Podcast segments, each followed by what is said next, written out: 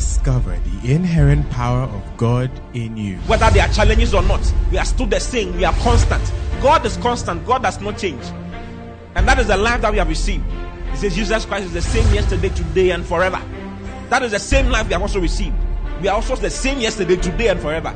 What kind of life? We, we, we are the same because we have the same life with Christ. So when you think about God, think about you. Because everything He is, that is why He told Abraham, He said, I am your, your exceeding great reward. God gave Himself as a reward to Abraham. And we are the seed of Abraham. Therefore, we have inherited God Himself. Listen to Pastor Oti Boateng as Christ is magnified in you. You may take your seat in the heavenly places. Yeah. I know we are going to have a wonderful night tonight. Hallelujah. Second Timothy chapter one, from verse six. Second Timothy chapter one, verse six. Wherefore I put thee in remembrance. This is Paul writing to Timothy. And he says, I put thee in remembrance. Because sometimes you can forget. One of the major challenges of Christians is forgetfulness. Christians forget what manner of man they are. So it's it's important you remind yourself of what manner of man you are. Do you understand what I'm saying? In James chapter one, verse twenty, look at James one twenty. It says, Wherefore, uh, for the wrath of man worketh not the righteousness of God. Verse twenty-one, it says, Wherefore, laying apart all filthiness and superfluity of naughtiness, and receive with meekness the engrafted word which is able to save your souls. It says, receive with meekness the engrafted word which is able to save your souls. Next verse. But be ye doers of the word, and not hearers only, deceiving your own selves. So you can deceive yourself as a Christian. A Christian can be deceiving himself. How? By not doing the word. By not being a word practitioner. We are born word practitioners. You have to live as a word practitioner. Decide to practice the word of God. Hallelujah. Hallelujah. But be what? Doers of the word, and not hearers only, deceiving your own selves. Deceiving your own self. So God says, this is what you are. Then you say, we don't really think about what, I, I, I don't think it's it's really, I don't think it's true. Considering my experience, considering what is happening to me, considering my circumstances, I don't think it is true. He was talking about the people of the Old, in the Old Testament, the people in the Bible. These things are not for us. You know, I was in a service in a certain church, and they taught beautifully concerning the gifts of the Holy Spirit. After teaching it, they said that, but it is not for us. After teaching everything beautifully, teaching on, I think my wife also mentioned something like that some time ago in a certain church she also attended. You see, they are deceiving themselves, but be ye doers of the word and not hearers only, deceiving your own selves. Look at the next verse. For if any man be a hearer of the word and not a doer, he is like unto a man. He is like unto a man beholding his natural face in a glass, beholding his natural face in a mirror. He says the man is like, he's like a man who is looking at himself in a mirror. So the word of God is a mirror. Now, what do you see when you look into a mirror? Did you look into a mirror before coming today? Yeah. What did you see? You saw yourself. Are you sure? Did you see your grandmother? You can, if you see your grandmother, it means something is happening, isn't it? If you look into a mirror, you see yourself. You don't see your grandmother. You don't see your sister. If you're a guy and you look into the mirror and you see your uncle, or you see your auntie in the mirror, there's something wrong. He says the word of God is a mirror. He says it's like a man who is looking, beholding his natural face in a mirror. He looks at himself in a mirror. So the word of God shows us what we are. And it is true. It is not false. It is true. You see? It's like unto a man beholding his natural face in a mirror. Next verse. For he beholdeth himself. He sees himself. As you read the word, you see yourself. You see what you really are. Your experiences are false. That's what God is trying to tell you. Do you see what I'm talking about? Your, your failures are false. The depression is false.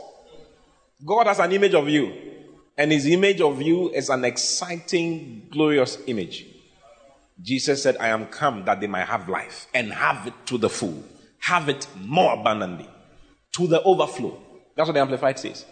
Have life until it overflows. He's not talking about uh, having more life, more life, more like you, like you are living and living and living and living. He's talking about the quality of your life. Do you see? He's talking about the quality of your life, having a beautiful life. John ten ten. We'll go back to Second Timothy, okay? I'm just trying to help you understand some few things. Hallelujah. Hallelujah. Amplified. These are some of my favorite scriptures in the Bible. It says, the thief comes only in order to steal and kill and destroy. I came that they, who, who are the they? Christians, you and I, all humanity, that they may have and enjoy. They may have and enjoy life. Ask anybody, are you enjoying life? Yeah. Or you are depressed? Yeah. This is what Jesus came to do. He came so that you may enjoy life. Where is the depression? Why are you depressed? Why are you sad? Why are you allowing situations to make you sad? Why are you allowing things to make people around you to make you sad? Why are you allowing things to cause you to be, be angry unnecessarily? No. That's not the life that God brought to you. He says, I came that they may have and enjoy life and have it in abundance to the full till it overflows.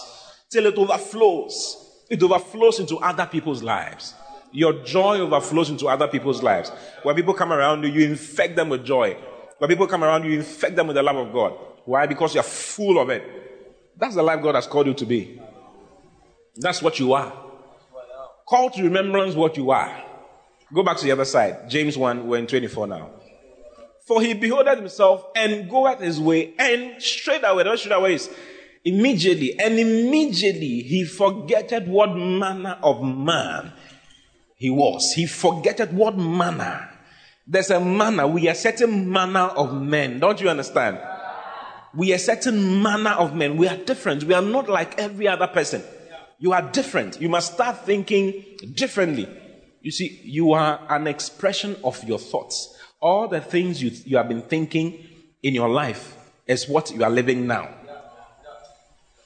Do you know thoughts even affect your environment? Do you know that I can be, sometimes you are you are singing a song in your mind. You see, I declare that I am strong with the strength of God in me, and I rise up with wings as eagles. And I fly, and I... So you are singing that in your mind. You're having a blast in your spirit. You know, enjoying yourself in your mind. Then someone by you also begins to sing that song audibly. The person starts singing it. They're like, ah, that's the song I'm singing in my mind. Now, how did that happen? Science calls it telepathy. Your thoughts affected the person's thoughts. Your thoughts even affect the house in which you live. Your thoughts affect people around you. If you want people around you, around you to think good thoughts, think good thoughts about them. And they'll pick it up. They'll pick it up. That's how it works.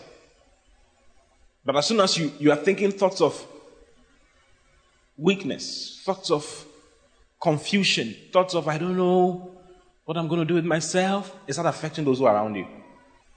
Do you see? He says, for he behold himself and goeth his way. And straight away, immediately, he forgets what manner of man he was. We are a certain manner of men. It's a night of revelation, right? Yeah. And power, right? Yeah, so that's what I'm talking about now. You must have a, a proper understanding of what you have become. And never forget it. Never forget it. Because you can forget. The Bible even says it. It says, and straight away, he forgetteth what manner of man he is. Straight away, immediately, as soon as he finished reading the Bible, as soon as he was in, the, he finished leaving, he left the service. He forgot. He forgot. Paul said in First Corinthians chapter three, verse one, he says, and nine brethren could not speak unto you as unto spiritual, but as unto carnal, even as unto babes. Do you see? Next verse, babes in Christ. I have fed with milk and not with meat, For hitherto you were not able to bear, neither yet now are ye able. For ye are yet carnal. For us there is among you envying and strife and divisions. Are ye not carnal and walk as men? Are you not carnal and walk as men? Meaning that he did not consider them men. That we are a different type. We are a different breed of men. That is the truth. That is the truth. Jesus didn't die for nothing. Jesus died for something. Now, you must change your life by changing how you think. By changing how you think. By changing how you think. If you don't change how you think, nothing around you is going to change. That's the truth. If you don't change how you think, nothing around you is going to change. You see, maybe you look at your life now and you are not enjoying life. You're not enjoying life. Paul said, I've learned to both abound and to be abased. It's, it's not about what is happening around you. See what? It's a mindset. Whatever it is that is happening around you should not affect you. You are not affected. You are not depressed because something is something bad is happening. But if you check your life and realize that you can just easily get depressed. Very easily. Someone can say something and that's it. Someone can just say something and it will change your, your whole mood. A call can change your whole mood. You can be singing, for you are glorious and worthy to be praised. The Lamb upon the throne. You are just singing and singing and singing and singing and enjoying yourself. Then a call comes through. Or a text message comes through. You pick the phone. And you reign in righteousness. What's all this? Can't we be happy anymore? You see, you allow the text message to change your, your joy. Obviously, it's counter to all joy when you go through diverse tests. It makes no difference what's happening around you. That's, that's the life God has given to you. That's the life. He wants you to enjoy life to the full. We're a different breed. Men who are not affected by sickness, disease, troubles, challenges, demons. No, we are different. Since you, you, you walk as men, as men, as men. We are, we are more than men. Do you believe what I'm talking, talking about? Even if you don't believe, that's what the Bible says. I'm not preaching my mind. I'm preaching what the Word of God says. Don't settle for less in life. Don't get to heaven and look back at what you could have enjoyed. And at what excite, how exciting your life could have been. I don't want to, I don't want to, I don't want to get to heaven and then see all that I missed. I missed all these things. No. I want to win. Would you, do you want to win? Yeah. You have to win. You have to win. You have to win. Be the first. Enjoy the beauties, the glories of God for your life. Hallelujah. Hallelujah. Whether there's money or no money, makes no difference. Whether there's, the, there's a car or no car, makes no difference. If you've noticed, things do not make you happy.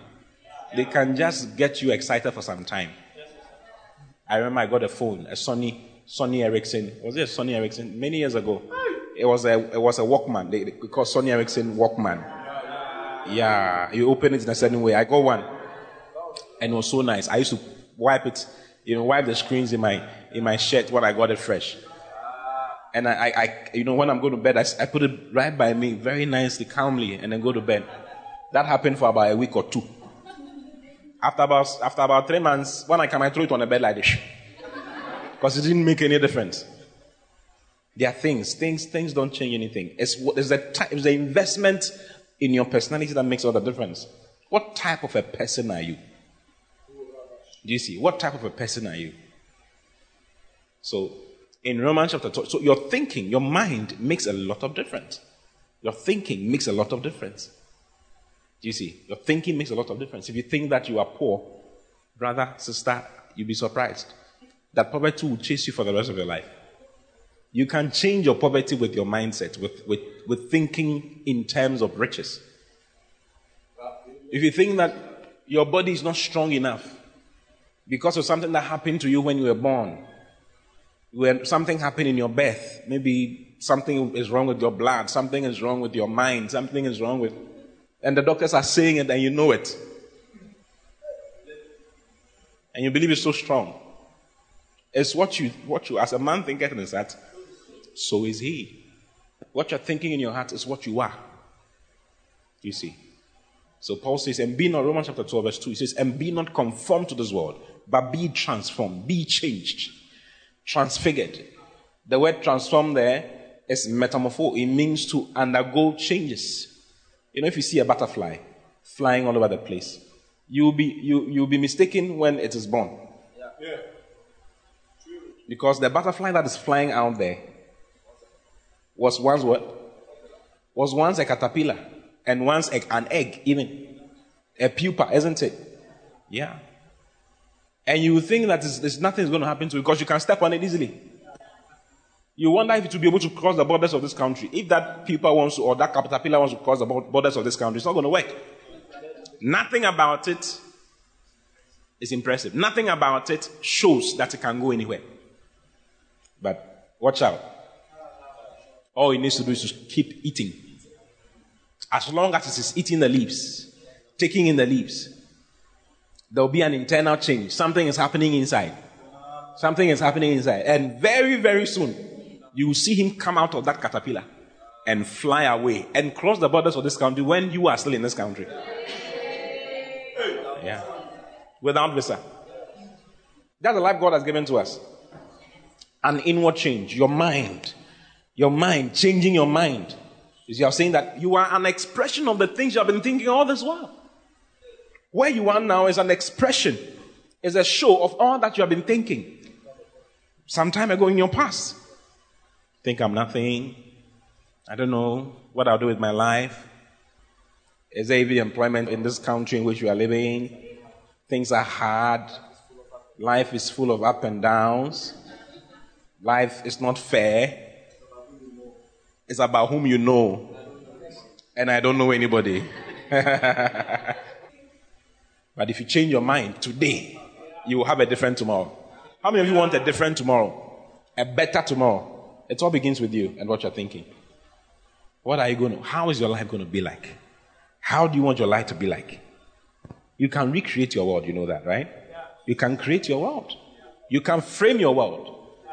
In Hebrews chapter, Hebrews chapter eleven, verse three, it says that by faith we know that the worlds were framed by the word of God. God framed the aeons, the ages, with his word. Now, the quality of your words are dependent on the quality of your thoughts. What you are saying is what is in your mind. Do you see? A sign of growth is thinking before you talk, not talking before you think. So what you are saying, you are, you are matured, naturally speaking. So what you are saying are things you've thought about. Do you get it? These are your words place you in life. So what you are saying shows us what you have been thinking. Please, you understand what I'm saying? Yeah. What you are saying lets us know what is in your mind. Unless you're a liar, you know. What you're saying is what is in your mind. So don't forget what man of man you are. Do you understand? Start thinking the way God wants you to think. I have the life of God working in me. Let me show you something you can think about. Can I show you something you can think about? First John four, seventeen. Herein is our love made perfect, that we may have boldness in the day of judgment. It says, in this is our love made perfect, so that we may have boldness in the day of judgment. The word judgment is crisis. Hearing is our love made perfect. You know, the word boldness is very interesting. It's very nice. I'm sure you love it. Hearing is our love made perfect, so that we may have boldness. The word boldness is parousia. Okay? And it means boldness of speech. No carefulness in speech. Confidence in speech. Please, you understand what I'm saying? He says, herein is our love made perfect, so that we may have boldness in the day of crisis. In the day of crisis, you will have boldness in your speech. When problems, when things, problems come, you will have boldness in speech. You are confident in the way you talk. Do you understand what I'm talking about? Things are not going on, but then you don't look at those things. You speak boldly. Why? Because as he is, as he is, as Jesus is, so are we. now in this world. Not tomorrow, not five days from now. He says, as he is, as he is today. How is Jesus now? Revelation chapter one will tell you. His eyes are full of fire. His hair is white as snow, isn't it? Yeah. No, look, it, look at Jesus when he was on earth. How was Jesus like? How was Jesus like? How, Jesus was wonderful. Excellent. they, they said, what manner of man is this? That even the winds obey him. Even the winds obey him. What manner of man is this? Now, you should understand what has happened to you in your new birth. Okay? When you got born again, Jesus came to live in you. That is what happened when you got born again, among so many other things. One of the major things is that Jesus came to live in you. It's called the revelation of the New Testament. In Colossians chapter one, verse twenty-seven. Look at Colossians one twenty-seven. Oh, I, I hope I can communicate this thing very well to you. He says, to whom God would make known what is the riches of the glory of, the, of this mystery among the Gentiles. He was talking about the mystery that was hidden before ages past. Okay? In God. Which has now been made manifest to the saints through his holy apostles. That's in Ephesians chapter three. Through his holy apostles and prophets. And this mystery is Christ in you. The hope of glory. This mystery is Christ where? Christ where? The fact that Christ, do you understand Christ? The word Christ is the anointed, the anointed one and his anointing. He's talking about Jesus and the anointing of God's Spirit that is upon him. Jesus and the Holy Spirit. He says Christ in you. Jesus and the Holy Spirit in you. The hope of glory. What does it mean? The hope that tomorrow will be full of glory. Tomorrow is going to be glory. The following day is going to be glory. The next two days is going to be glory. The next five years is going to be glorious. The next ten years is going to be glorious. As long as I shall live, glory. When I pass on from this world, I'm passing on into glory. And in eternity, I'll live in glory. The hope of glory for the rest of my life. Not the hope of going down. The hope of glory. Now, the hope of glory is based on Christ in you. Your consciousness of Christ in you. Your consciousness of who you, who, who you are, who is inside you. Do you understand what I'm saying? Yeah. So, when you got born again, Christ came into you. If any man be in Christ, there are two things that happened. You came into Christ and Christ came into you. These are two different revelations. We are, we are immersed into the body of Christ. First Corinthians chapter twelve, verse thirteen. For one spirit are we all baptized into one body. We're all put into the body of Christ. That's the truth. We are members of the body of Christ. Do you see? We are members of the body of Christ. Now, you cannot, I cannot chop, no matter how much I love my wife, I cannot chop my finger or give my kidneys to my wife. God forbid that, uh, I'm just giving an example, okay? If someone you love's kidneys go off, loses the person loses the kidneys, both kidneys fail, and needs just one to survive, no matter how much you love the person, you cannot give your kidney to that person. Unless your kidney is coded or has a similar genetic coding, isn't it? Or else the, the body rejects that particular kidney. So the, the, the, the kidney must have the same genetic coding as the other person, the other person's body, to be able to receive the kidney. Now, you could not have been made a member of the body of Christ if you did not have the genetic coding of Christ. Christ's body would have rejected you. But because you are made in the image and in the likeness of Christ, born as Christ, you are now a member. You can be a member of his body. This is what has happened to you. And that's what he's talking about in the other place in First John four seventeen. He says that this, this is what will give you confidence in the day of crisis. The fact that as he is, so are we now in this world. As he is, not...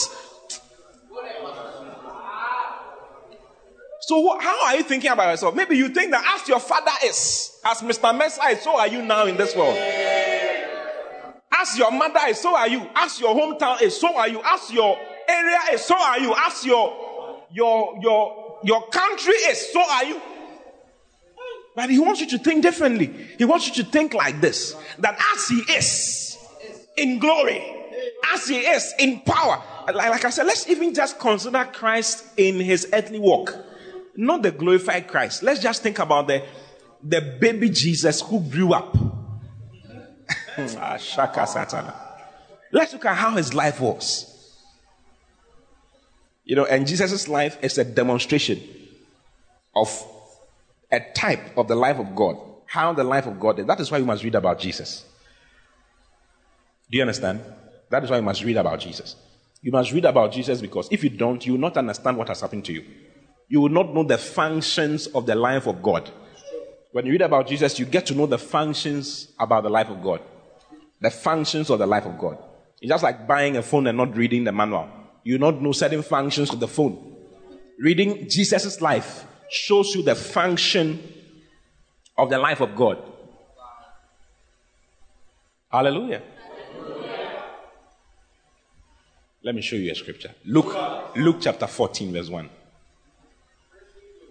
Luke fourteen, one. As he is, so am I. This is what gives you victory in the day of crisis. It gives you boldness in speech. You can talk big without carefulness. Why? As he is, so am I. Even death could not hold him down. What can hold you down? That same spirit that raised Jesus up from the dead is now living in your body. And it came to pass, as he went to the house of, the, of one of the chief Pharisees, this is Jesus. He was going into one of the houses of a house of the chief Pharisee to eat bread on the Sabbath day. That they watched him. People were watching him when he got there. Why were they watching him? And behold, there was a certain man before him which had dropsy. They were watching him because this man who had dropsy, when we say dropsy, we are talking about a man who was swollen with water. The message version will show it to you. Let's see the message version. What's it called? It's called anasaka. Anasaka. That's a medical term. Swollen with water. Right before him, there was a man hugely swollen in his joints. Let's read Amplified. Um, uh, either B B E. Do you have B B E? This one says, who had a disease? It's more than that. Amplified. That word dropsy means to, to, to be full of water. Easy English. Yeah, easy English you say. His arms, whose arms and legs, this N L T, whose arms and legs were swollen. A sick man came up to him. His arms and legs had become too large because they were full of water. His arms and his legs had become too large because they were full of water. The guy was dying.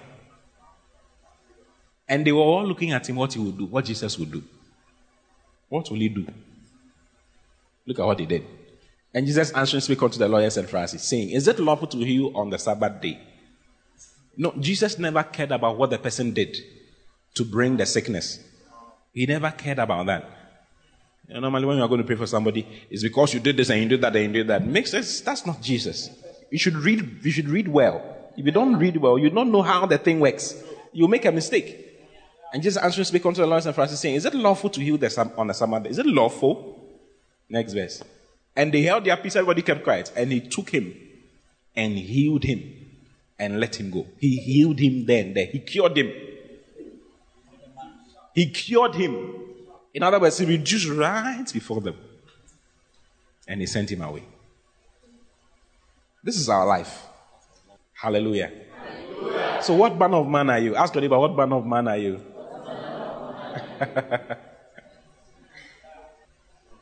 Jesus was not the complaining type. Maybe you are the complaining type. You're always complaining. You know, this thing is not working. And we every time, this one is not working. God is so slow about everything. This one. You've forgotten what type of man you are. Your, your engine does not have fuel inside. You need to, you need to be filled with the Spirit. Usually the infilling of the Spirit is like uh, a car that does not have fuel and needs to be refueled. When a car does not have fuel, you know, one of our pastors was telling me what something that happened to him on his, what is, one of our pastors outside the country. He was driving on a big highway in the country and he just, his fuel got finished. He was supposed to have bought some, but he didn't, but he forgot to buy. As he was driving, just, his fuel just went up. And he had to try and get off the road. He sparked, it didn't work. You spark and then the car is doing. That's how some people's lives have become. That's how some Christians' lives have become. You are trying to spark yourself and it's not working. As you are sparking, your your your life is become, your, your life is grumbling. The car is complaining. Your li- your your whole life is complaining. Why? Because there's no oil, there's no fuel. So Paul told Timothy, remember, put, I put the remembrance to stir up the gift of God that is in thee by the laying on of hands of the presbytery. What is this gift of God? What manner of man are you? You know, I want to, I want to talk about it generically. Of course, he's talking about the Holy Spirit. But then he's talking about every other thing too you can think about. He's talking about the life of God. He's talking about the grace of God. He's talking about everything that God has given. Because grace, the grace of God has produced everything for us. You must remember. Tell anybody, you must remember. You must remember. Uh, now, how do you remember if you don't know? What will you remember if you don't know? So you have to, you have to get to know the Word. You have to get to know the Word. He's given us a life of glory. How was Jesus like? I always want to know, how was Jesus like? No fear. No fear. No fear. Fearless. Okay, drop, drop down. Actually, I want to show you verse ten. That's what I want to show you. But let's read from verse eighteen to verse ten. Okay? Second Timothy chapter one from verse eight to verse ten. Be not thou therefore ashamed of the testimony of our Lord, nor of me his prisoner, but be thou partaker of the afflictions of the gospel according to the power of God. Be thou what? A partaker of the afflictions of the gospel according to the power of God. Next verse. The power of God, who God who has saved us. Who has what? Saved us. So he's not, he is not ambiguous concerning your salvation. Yeah. Paul was writing to Timothy and he told him that he has saved us. He is not about to save us. Because there are some people who think that there's a problem with their salvation. They are not so confident about it. Even salvation, they are not confident about it. Maybe when I die, I'll go to hell because of something I did. Even the thief on the cross went to heaven. Even the thief on the cross who sinned all of his life and said something nice to Jesus is in heaven right now. What is wrong with you? Why are you like this? Because you've been thinking, you've been thinking wrongly. Do you understand what I just said? Yeah. The thief on the cross, God saved. Yeah. He has stolen all of his life and he confirmed it on the cross. What was hanging with Jesus? Because the other guy was insulting Jesus and saying that you say that you are something. Save yourself and save us. And the other guy said, listen, this man has not done anything. We have been thieves all of our lives. We have done wrong all of our lives. This man has not done anything wrong, yet he's hanging here. Then he said, remember me in your, in your kingdom. Jesus said, I say to you today, that you shall be with me in paradise. There, that's finished. What a salvation. So how much more you who has given your life to Christ? Oh, sometimes I wonder about Christians. Roman, keep your finger here. Romans chapter five. Romans chapter five. Let's read from verse eight to verse nine, okay? Romans five from verse eight to verse nine. But God commended his love towards us, in that while we were yet sinners, Christ died. But God, that's what? Commended. He expresses his love towards us. In that while we were yet sinners, Christ died. Christ did not die for good people. He died for sinners. Verse six of Romans chapter five. Go to, Romans, go to verse six. It says, for when we were yet without strength, in due time, Christ died for what? He died for... He died for? Did he die for the godly? No. He died for the ungodly. Jesus said that the one who is well does not need a physician. He came so that sinners can come to him. That's why Jesus came. Jesus did not come to die for good people. All those of you who have been insulting sinners, who, who sent you? Who sent you? Is it God or somebody else? It's somebody else. It's not God. Because God is not insulting any sinner. God's, God's view concerning a sinner is the fact that I've died for you. Come. I like you. I've saved you. Come. Accept what I've done for you. Come close to me. Not you. Your sin is coming on you. You see what will happen to you. No, that's not God. It's somebody else. For when we're yet without strength, in due time Christ died for the ungodly. Go to verse eight. Go to verse eight. But God commended his love towards us, in that while we were yet sinners, Christ died for us. Christ died for us. In First John chapter two verse one, it says, "My little children, these things write I unto you, that is, sin not. And if any man sin, we have an advocate with the Father, Christ Jesus the righteous." Jesus Christ the righteous. Then it says, "Who is the propitiation for us?" He's the mercy seat. He's the reconciliation of God for us. And not for us only, but also for the sins of the whole world. Did you hear what I just said? Yeah. He's the, he's the propitiation for our sins, and not for only us, not for us only, but also for the sins of the whole world. So if he saved you when you were a sinner, go to Romans chapter five. We just read verse eight. Let's read from verse eight to verse nine. If he saved you, if verse eight is true, verse nine is also true. But God commended his love toward us, in that while we were yet sinners, if he died for you, Christ died for you while you were a sinner. Next verse. "How much more then, being now justified or declared not guilty," how much more then, now that you have accepted him and have come into him and you have been declared not guilty, how much more then, now being justified by his blood. By his blood. It is expensive. His blood is expensive. Do you know that when you do blood donation, after a month or two, your blood is no good anymore? Isn't it? They have to, they discuss on the blood, isn't it? If it stays in the fridge for a long time, it is discarded. How many months is it? What's the power of our blood? How many months can it go? Okay, so red blood cells, their turnover is like one hundred twenty days, so three months. That's something to wrap my mind around it. So, two, three months. After two, three months, your blood is good for nothing. Your blood cannot be used to help anybody. After you give it to somebody, your blood cannot, it cannot help anybody after two to three months.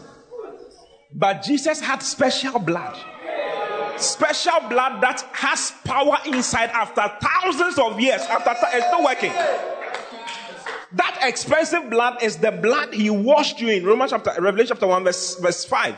It says, "Unto him that loved us and washed us from our sins in his own blood." What are you talking about? Why are you thinking that you, like this, like, like, your thinking is not helping you. Change your mind. Tell anybody, change your mind. Eh? It says, "Unto him that loved us, and from Jesus Christ, who is the faithful witness, and the first because of the dead, and the prince of the kings of the earth, unto him that loved us, and washed us from our sins in his own blood."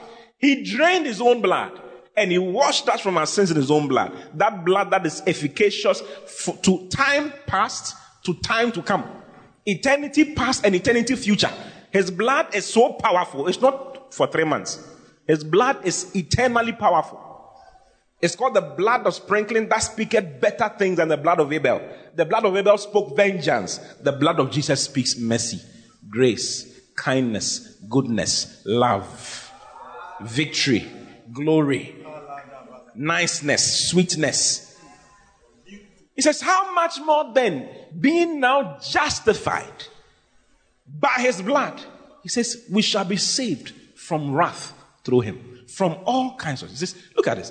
We shall be saved. How much more than now being justified by his blood? We shall be saved from wrath through him. All types of wrath. So if you're a Christian, don't ever think that maybe when you die, you go to hell. You know, your thinking is not helping you. That's why you're not living right. That's why you're not living right. You're not living right because you're not thinking right concerning yourself. You think that God, maybe all these things are fake. Maybe God will still punish me for all the things I'm doing. You are still doing what you are doing because you think that God is not good. You don't know how much he has forgiven you. If you know how much he has forgiven, the Bible says, the one who is forgiven much loves much. Your love is not much because you don't know how much you have been forgiven. Listen, the Bible says the goodness of God that leads you to repentance, not the vengeance of God. It's the goodness of God. God shows us his goodness so that we can change. How much more now, being justified by his blood, we shall be saved from wrath through him. You got the next verse. It's nice. You can read on and on and on. It's so nice. For if when we were enemies, for if when we were enemies, we were reconciled to God.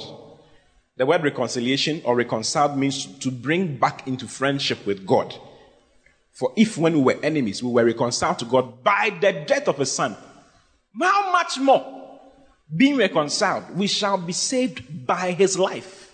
We shall be saved by his life. We shall be saved in all ramifications, in all things, by his life. You must, you must tell anybody, you must think right. You must think right. What manner of man are you? Paul was so sure. He was not, there was no ambiguity in his mind concerning the, the salvation of Paul and his own salvation. Go back to that place. Second Timothy chapter one. Let's read from verse, we're in verse eight, right? Verse eight into verse nine. Be not thou therefore ashamed of the testimony of our Lord, nor of me. Do you, are you understanding the scriptures? Do you see that the scriptures are very nice? Yeah. It, it's, it's different from what people have been telling you. Yeah. It's not, it's not what they've been telling you. Be not thou therefore ashamed of the testimony of our Lord, nor of his, of me his prisoner, but be thou partaker of the afflictions of the gospel of according to the power of God. Like, enjoy afflictions like me. This is another level. Yeah. If you don't understand what Jesus has done for you, you will not want to suffer for him. Look at the next verse.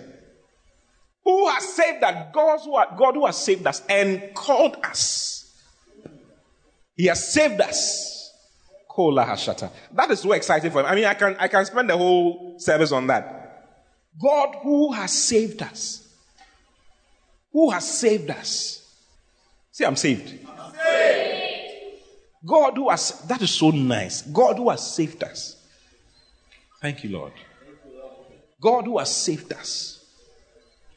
And called us with unholy calling. He has called, I'm called of God. Say, I'm called of God. I'm called of God. If the president calls you, will you be happy? Yeah. If the president calls for you and says, I want you to come to the, is it Flagstaff House or Jubilee House? Which house is it?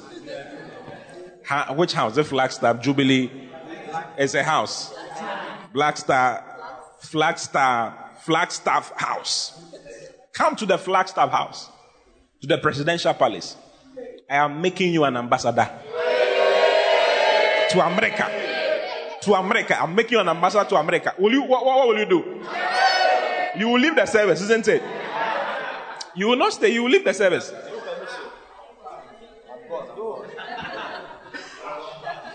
You don't ask any questions. You just leave.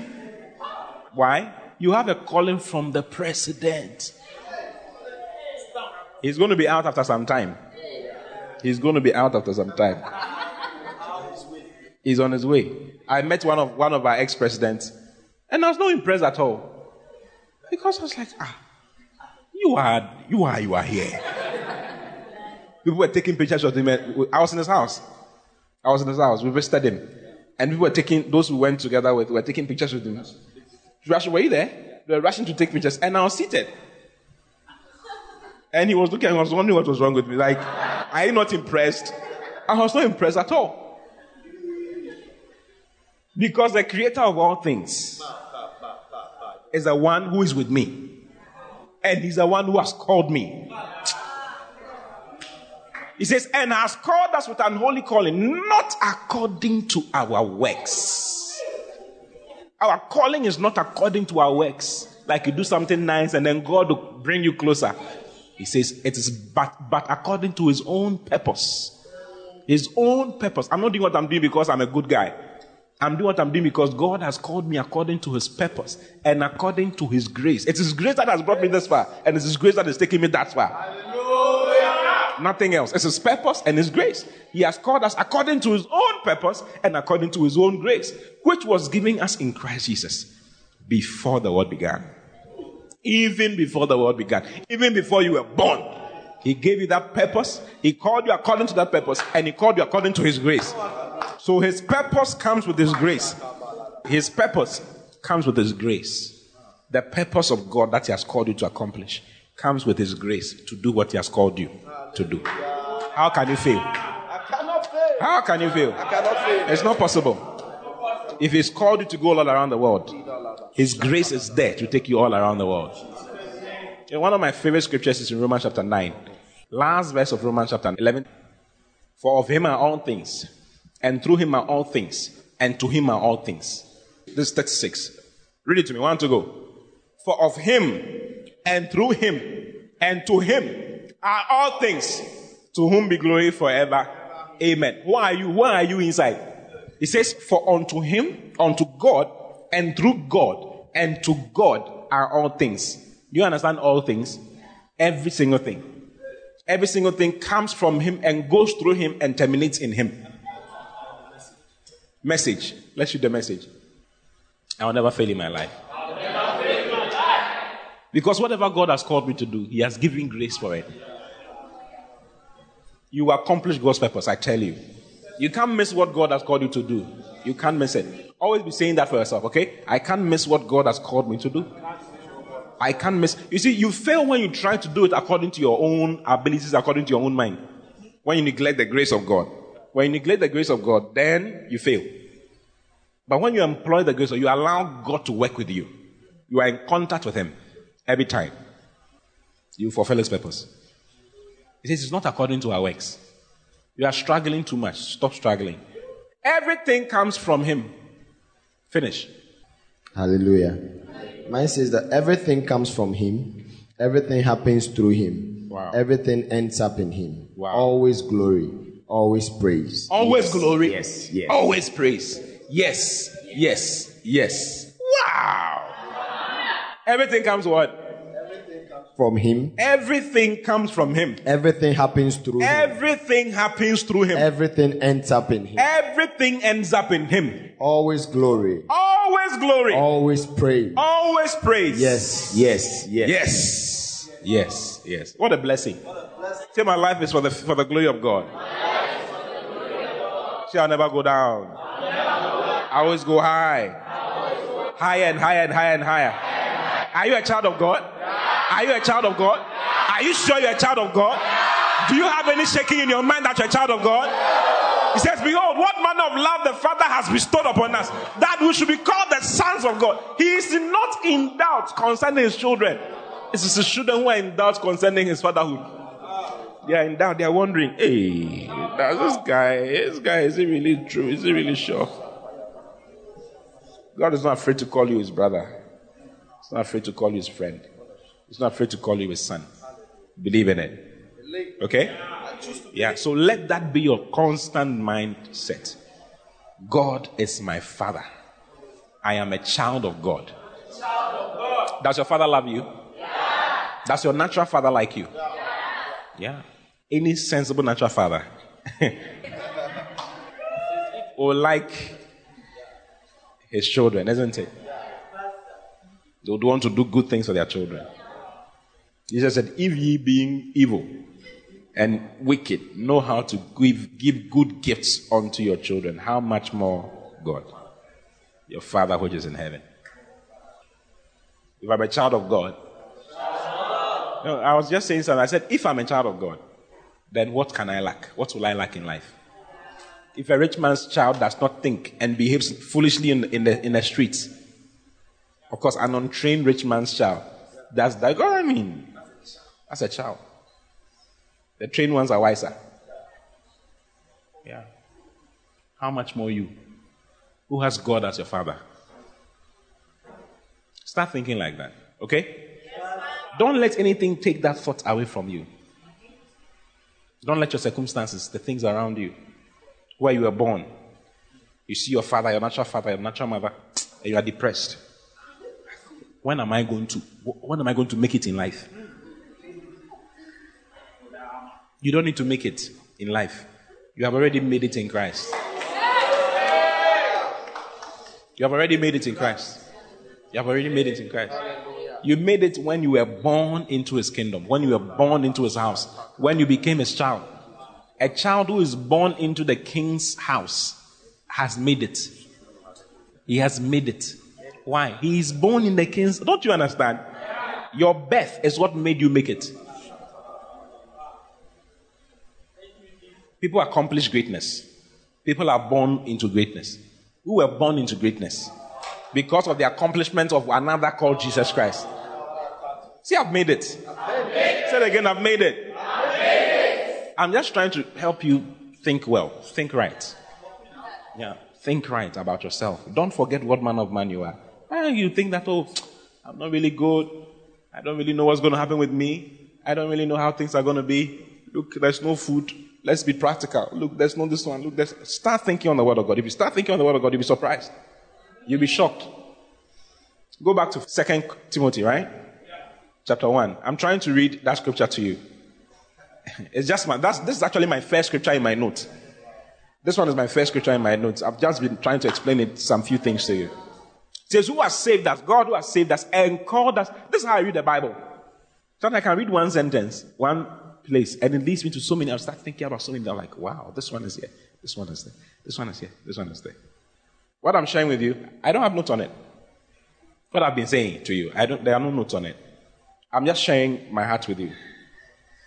You see? And this, this is how I think when I open my Bible or when I'm sitting down quietly. It will just go, my mind will just go here. Wow, this is true. This is true. This is true. If I were to be thinking from where I come from, naturally speaking, I would not be here. I tell you. You think your, heart, your house is hard? Be there. Hallelujah. Hallelujah. Verse ten. Verse ten. He has called us according to his grace and purpose and all of that. Then he says, but it's now made manifest by the appearing. Let's read it well. Let's read from verse nine into verse ten so that we understand it more, okay? God who has saved us and called us with an holy calling, not according to our works, but according to his own purpose and grace, which was given us in Christ Jesus before the world began. Next verse. But is now, be, this happened before the world began, but right now it is made manifest. How? By the appearing of our Savior, Jesus Christ. Jesus Christ appearing, and his appearance brought all these beautiful things into our lives. That is why we must not joke with Jesus. Jesus is the most important person. But now it's made manifest by the appearing of our Savior, Jesus Christ, who has abolished death. Carlo City.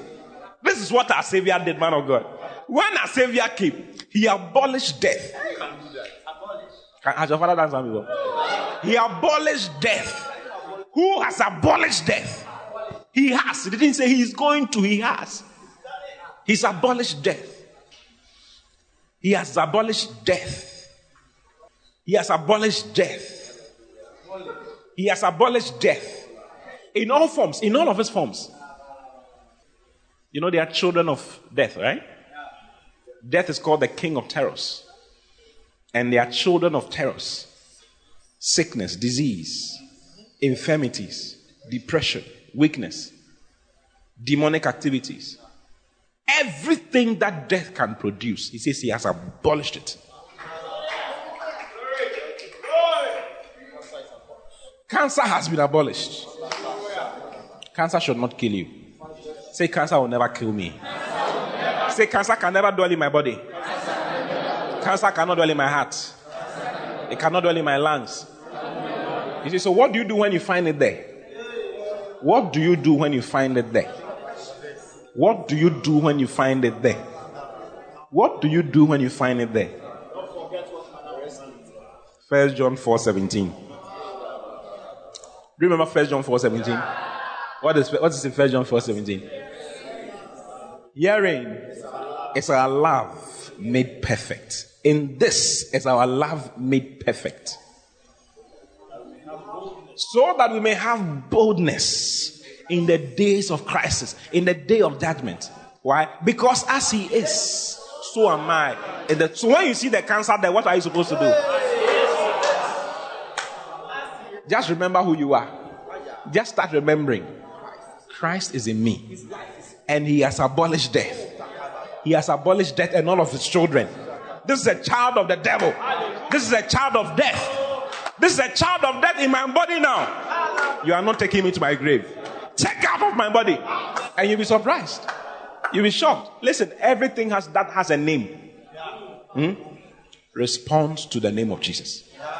Cancer is a name. It's been given a name, cancer. We have different types of cancer, depending on where it is found. Jesus is higher, bigger, greater than any name. And guess what? He's living inside you. How can Christ live in you and cancer be inside your body as well? How can Christ and cancer be existing in the same body? No, it's not going to work. How can Christ and depression be living in the same body? How can Christ and poverty be living in the same body? How can Christ? So you may, listen, it doesn't matter what is going on. You may be under a bridge, for all I care. You may be sleeping under a bridge in the city. With this knowledge, eh? As it is, so am I. As it is, so am I. Christ is in me. Do you understand what Christ is in me is? Do you understand? Listen, that Jesus who walked on earth and did great things, hushed the sea to sleep, healed the sick and raised the dead, walked on water and was tempted in all points in sin and was found without sin. That man who was tempted in all points in sin and was found without sin is sitting inside me. So when sin comes to me, the one who is inside me will rise up to face sin and conquer sin. When sickness comes, the one who is in me will rise up in me and conquer. You don't need to do anything. All you need to do is to be conscious of the fact that Christ is inside me. Yeah. Do you understand what I'm talking about? Yeah. Galatians two twenty. Do you love Jesus? Yeah. Do you love the word of God? Yeah. Yeah, when you go home, eh, just sit down with the scriptures. Just be going through it and think about it. Think about it. I've taken my time because I want you to see. I want you to see the scriptures. Look at this one. Look at this one. Look at this one. So nice. Why should you be walking around depressed, sad, not knowing what to do? This is a year of the word, isn't it? This is a year of the word. It's not ended. It's not ended. Why are you, why are you, why are you letting Christ in you go to bed? Christ in you should not go to bed. You must wake up. Tell anybody you must wake up. You must wake up. Yeah, the Bible talks about waking up from your sleep. You have to wake up. Christ is in me. Christ is in me. Christ is in me. Christ is in me. Look at this. This is this is this scripture is so powerful. I read it so many times, but I didn't understand it. I understood it at different levels. Now I understand it on the level I'm going to share with you now. Okay? Look at this. It says, I am crucified with Christ. This is Paul talking. It says, I am crucified with Christ. Rick Joyner had a vision and saw this particular scripture as a level in God. That when you arrive to, no arrow from the devil can touch you. It's a level in God. That no, nothing can pull you down again. And I know I've arrived in this level. I know it. Look at this. It says, I am crucified with Christ. I am what? Crucified with Christ. I am crucified with Christ. Other versions say, I was crucified. As for me, I was crucified with Christ. In other words, my old nature, my old man, who I was before, my, unrec- my unrecreated spirit, my unborn again self, was crucified on the cross of Christ. And that's what the scriptures say. You see, in Ephesians chapter two, verse one. Look at Ephesians two one. So beautiful. And you has been made alive or quickened, who were dead in trespasses and sins. Jump to verse four. But God who is rich in mercy, he says, but God who is rich in mercy, for his great love wherewith he loved us. You see, his great what? Love wherewith he loved us. He did it according to his love. Look at the next verse. Even when we were dead in sins, has made us alive, has quickened us together with Christ. Then he says, by grace are you saved. And has raised us up together. And made us sit together in heavenly places in Christ Jesus. This is our story. This is our story. Now, it began by you being crucified with him. As he hung on the cross, all of humanity was inside him. He took the sin of all of humanity. And all of humanity was inside. You were inside him on that day. So Paul said, Paul, it's a revelation. If you don't, if you don't have that revelation, you will not appreciate what you have become now. If you don't have that revelation concerning the fact that you, your old man, your old self was crucified. I mean, when it comes to that self that is full of sin and full of craziness, he was crucified with Christ. He's dead. The Bible says that Christ dying once has nothing to do with death anymore. Romans chapter six. That's in Romans chapter six, verse ten. Look at Romans chapter six, verse ten. It says, for in that he died, he died unto sin what? He died unto sin once, but in that he lived, he lived unto God. Have you seen it? Yeah. Go up, go to verse nine. Go to verse nine. Knowing that Christ being raised from the dead dieth no more. Christ has been raised from the dead and hence does not die anymore. Why did he die? He died because of sin. Now that he has been raised from death, it means that there's no sin anymore. Do you get it? It says Christ, that knowing that Christ being raised from the dead died no more. Death has no more dominion over him. Verse ten. For in that he died, he died once unto sin, unto sin once. But in that he liveth, he liveth unto God. Likewise, therefore, likewise, reckon, he says, in the same manner, you to reckon yourselves in to be dead indeed unto sin, but alive unto God through Jesus Christ our Lord. This is reckon, put it to your account. The word reckon is logizomai. It means to credit to your account. To credit to your account. Credit that fact that you are dead unto sin once, and now you are alive to God.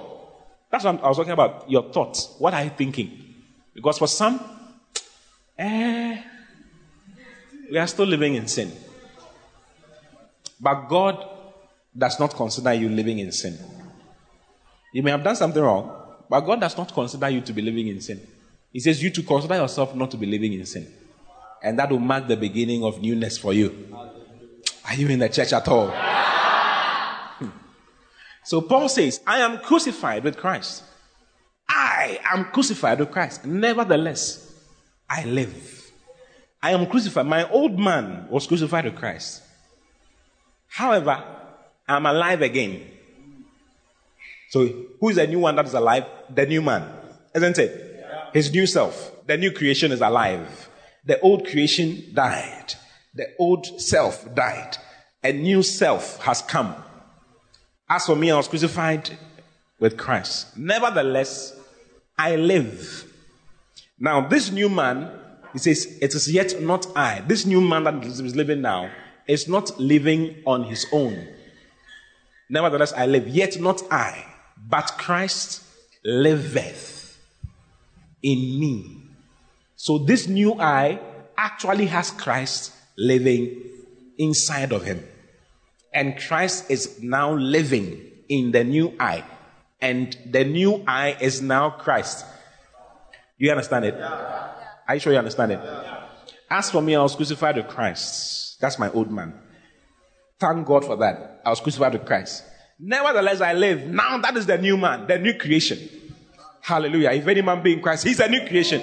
That's a new creation. I'm now a new creation. But this new creation is actually not me, but Christ. It says, nevertheless, I, I live. Yet not I. This new I is not actually me. But it's actually Christ living in me. Now, if Christ is living in me now, it means that when I'm going, who is going? Christ. Christ is the one going. When I'm talking, who is talking? Christ. Christ is the one talking. When I'm touching someone, who is touching? Christ is the one who is touching him. Everywhere I go is Christ. He says, nevertheless, I live, yet not I, but Christ liveth in me. And the life that I now live in the flesh, the life that I'm now living in the flesh, I live, I'm now living by the faith of the Son of God. I'm now living by the faith of the, not by my faith, but by the faith of Jesus Christ, who loved me and gave himself for me. What faith, what was Jesus' faith when he was dying on the cross? What was Jesus thinking about when he was dying on the cross? When Jesus was dying on the cross, he had faith that when he dies, he will continue to live in you. He knew that when he dies, it says, Un- unless a grain of corn falls to the ground and dies, it abides alone. But when it dies, it brings forth much fruit. Comes out. Jesus was one in flesh. But when he died, he became many. He could now live in many. The corn you plant in the ground, it's not different from the corn that comes out. The nature of the corn that you plant in the ground is not different from the nature of the corn that comes out. Same life, not different life. Same life. You can plant those same corn into the ground and they'll also bring another corn. We've not had a depreciation, a depreciation in the, in the corn, in the quality of the corn. The life that was planted, Christ died. And when he died, the res- in his resurrection, he had many Christs coming.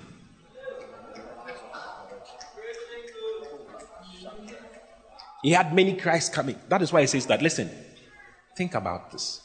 As he is, so are you now. Not some, now. as he is, just as he is. How was he when he was walking around? The life that I know, I live by the faith. What did Jesus, I, what he saw is what I'm now living by. He knew that when he dies, he will resurrect and come and live inside me. He, we will have another Jesus in Ghana. Another Jesus in Kumasi. Another Jesus in Apiedu. Another Jesus at Cronum, because you'll be there. That was his faith. And that is the faith I now live by. Do you understand? Yeah. What is faith? Faith is I don't see with my physical eye, but I'm going anyway because God has said it. What has God said? As it is, so are you now in this world. Please, you understand? So as you're moving around, you are actually Jesus walking in the flesh. Come. Jesus is now living inside you. Walking around on campus. Walking around in Ediase. Walking around at Asafo, at Sofo Line, at Cronum, at Santase, at Atonsu, Atonsu Monaco, Atonsu Kuwait, Atonsu America, at Atepa. Wherever it is, it is Christ who is now walking. Do you believe it? Yeah. So now start thinking like that. That's what God wants you to think like. That's how God wants you to think like. That's how God wants you to think like. I said that, listen, you are a reflection of all that you have been thinking. You've been thinking that you are Mister Kof, Mister Kofi's son and Mama Joyce's daughter. Where has it gotten you to? Start thinking the way God wants you to think. This is the man of men we have become. We have become Christ men moving around. He shall see his seed and he shall prolong his days. We are the ones who prolong the days of Christ on earth. Please, you understand? And guess what? Second Timothy one. Second Timothy chapter one verse ten. Oh, hallelujah. Hallelujah. See, I love Jesus. I love Jesus. What was hid in times past is now made manifest by the appearing of our Savior Jesus Christ, who has abolished death. I told you, right? Yeah. He has abolished death. And after abolishing death, do you know what he did? He has brought life. What life? The life of God. He has now brought the life of God. What makes God God? You see how excellent God is? God is excellent. God is victorious. No matter who will fight God, try. Try fighting God and see. That life that gives God victory all the time is the same life that is inside you. That life that makes God excellent, whatever God created is excellent, is inside you.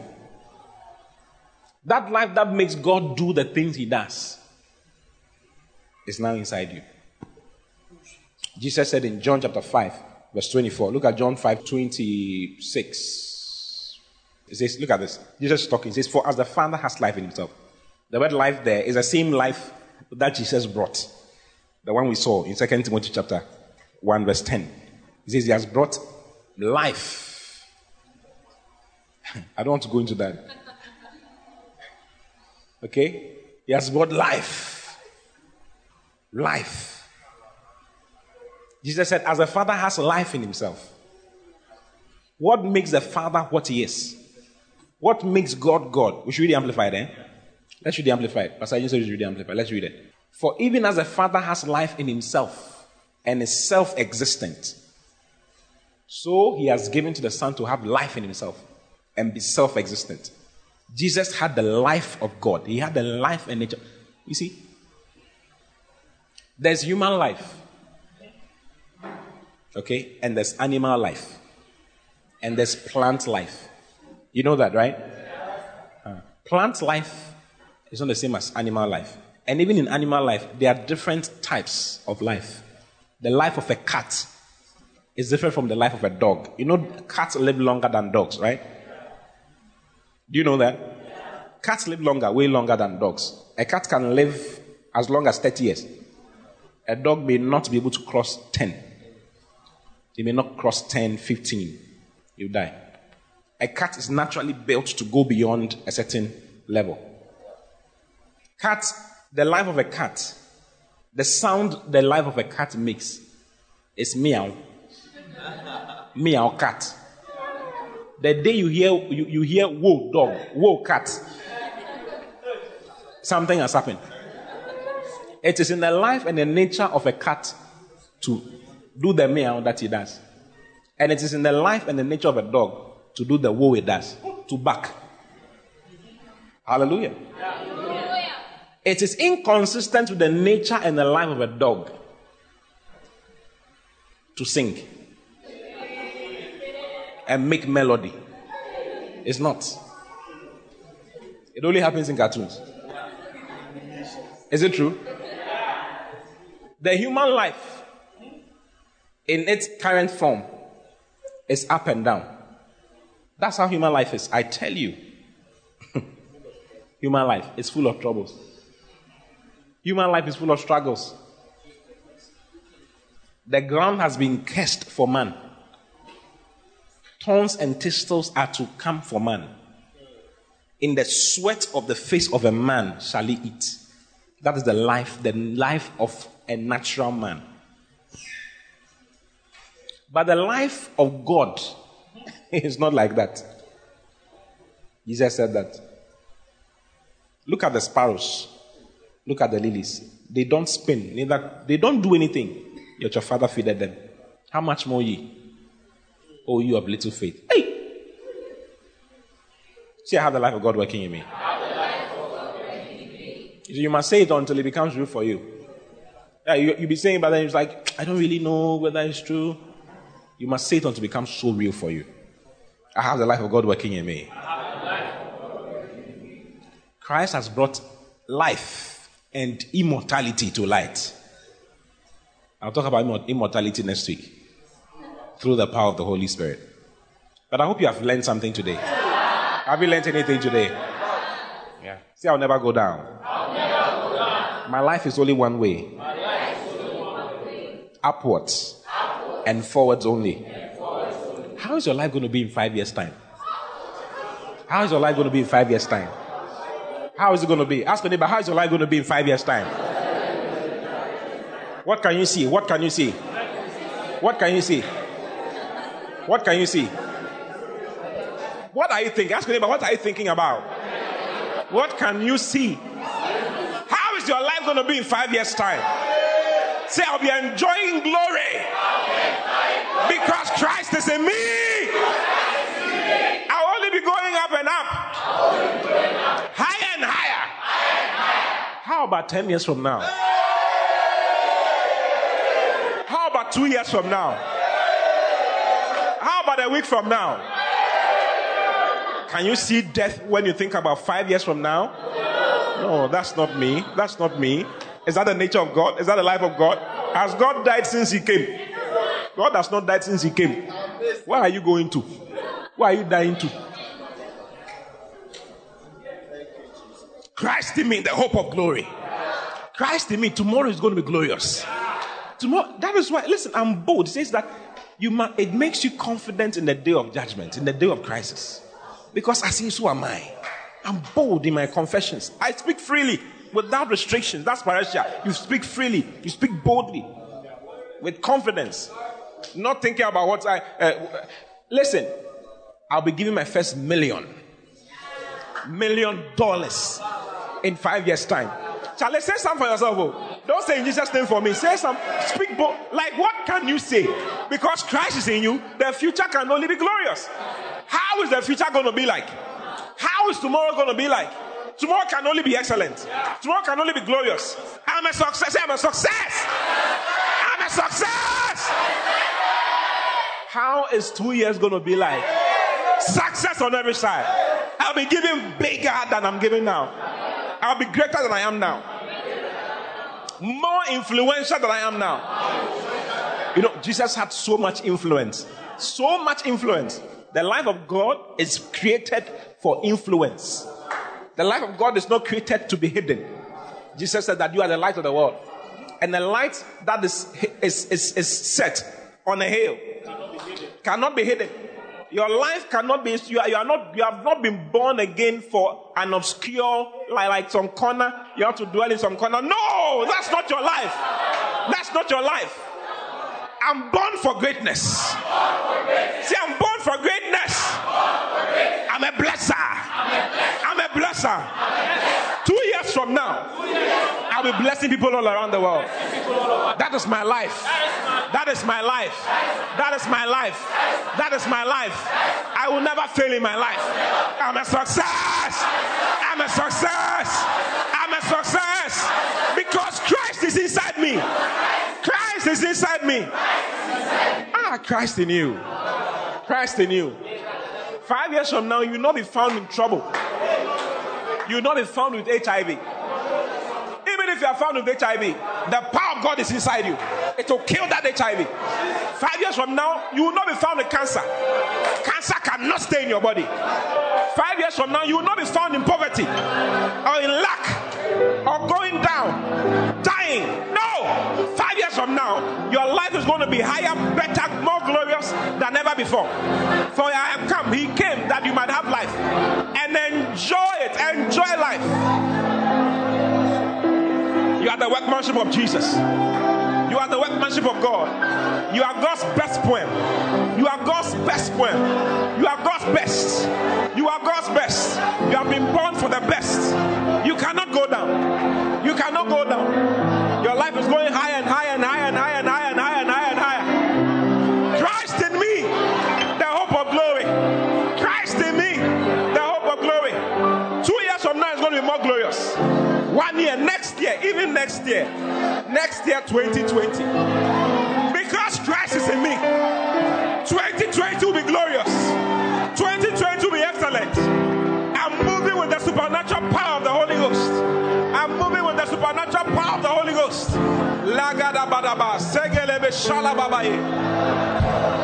Because Christ is in me. The life that I now live, I live by the faith of the Son of God, who loved me and gave himself for me. I live by the faith of the Son of God, who loved me and gave himself for me. As for me, I was crucified with him. Nevertheless, I live. Yet not I, but Christ liveth in me. Christ is living in me. Christ is living in me. Christ is righteousness in me. Christ is the goodness of God in me. Christ is the joy of God in me. Christ is the glory of God in me. Christ is the excellence of God in me. Christ is the power of God in me. I can only go forward. I can only go forward. I can only go forward. I can only go forward. I can only go forward. I'm going higher. I'm going higher. I'm going higher. I'm going higher. I'm getting better. I'm getting better. I'm growing greater. I'm growing greater. By each day, five years from now, it's going to be excellent. Five years from now, two years from now, one year from now, a year from now, a year from now, more glory, more glory. More glory. Why? Because Christ is in you. More glory. Christ in me. The future is glorious. Christ in me. Christ is in me. My future is glorious. Christ is in me. My future is glorious. Can you see your future? Can you see your future? Listen. Because Christ is in you, you have every right to dream big. Never be careful with your dreams. Never be careful with your dreams. Never be careful with your dreams. Don't make small plans. Don't make small plans. Christ is bigger than the plans you are making. Don't make small plans. Tell your neighbor, Christ is in you. Don't make small plans. Christ is in you. Dream big. Don't just think about the getting employed. But don't just get, think about getting employed. Think about buying the company up. Think about buying the company up. Think about buying the company up. Think about it. Start thinking about it. He has said in his word, if you be willing, if you be willing, are you willing? Are you willing to buy up companies? Are you willing to buy up great things? Are you willing to own great things? Because Christ is in you. Christ is in you. He says, it shall come to pass in the last days that the mountain of the Lord's house shall be exalted above all the hills. There are hills in this world. There are hills of entertainment, hills of media. He's going to use you to cover them to the glory of God. Can you see your future? I am seeing your future. And I'm so excited about your future. I'm just wondering what God is going to do with you. I'm just wondering what God is going to do with you. I'm just wondering what will be coming out of you. What will be coming out of you. The power of God that will be using out of you. Because Christ is in you. Christ is in you. Christ is in me. Christ is in me. Christ is in me. The future is glorious. The future is glorious. The future is glorious. My ministry is growing big. My ministry is growing big. My house is growing big. Everything I touch is growing big. Everything I'm involved in grows big. To the glory of God. Because Christ is in me. Hallelujah. Hallelujah. Wow.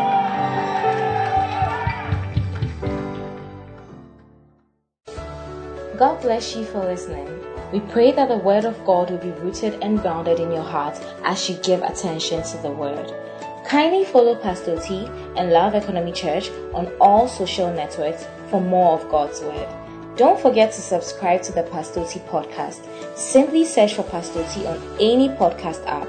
Plug in and enjoy God's Word. Visit our website at love economy church dot org for more information. God bless.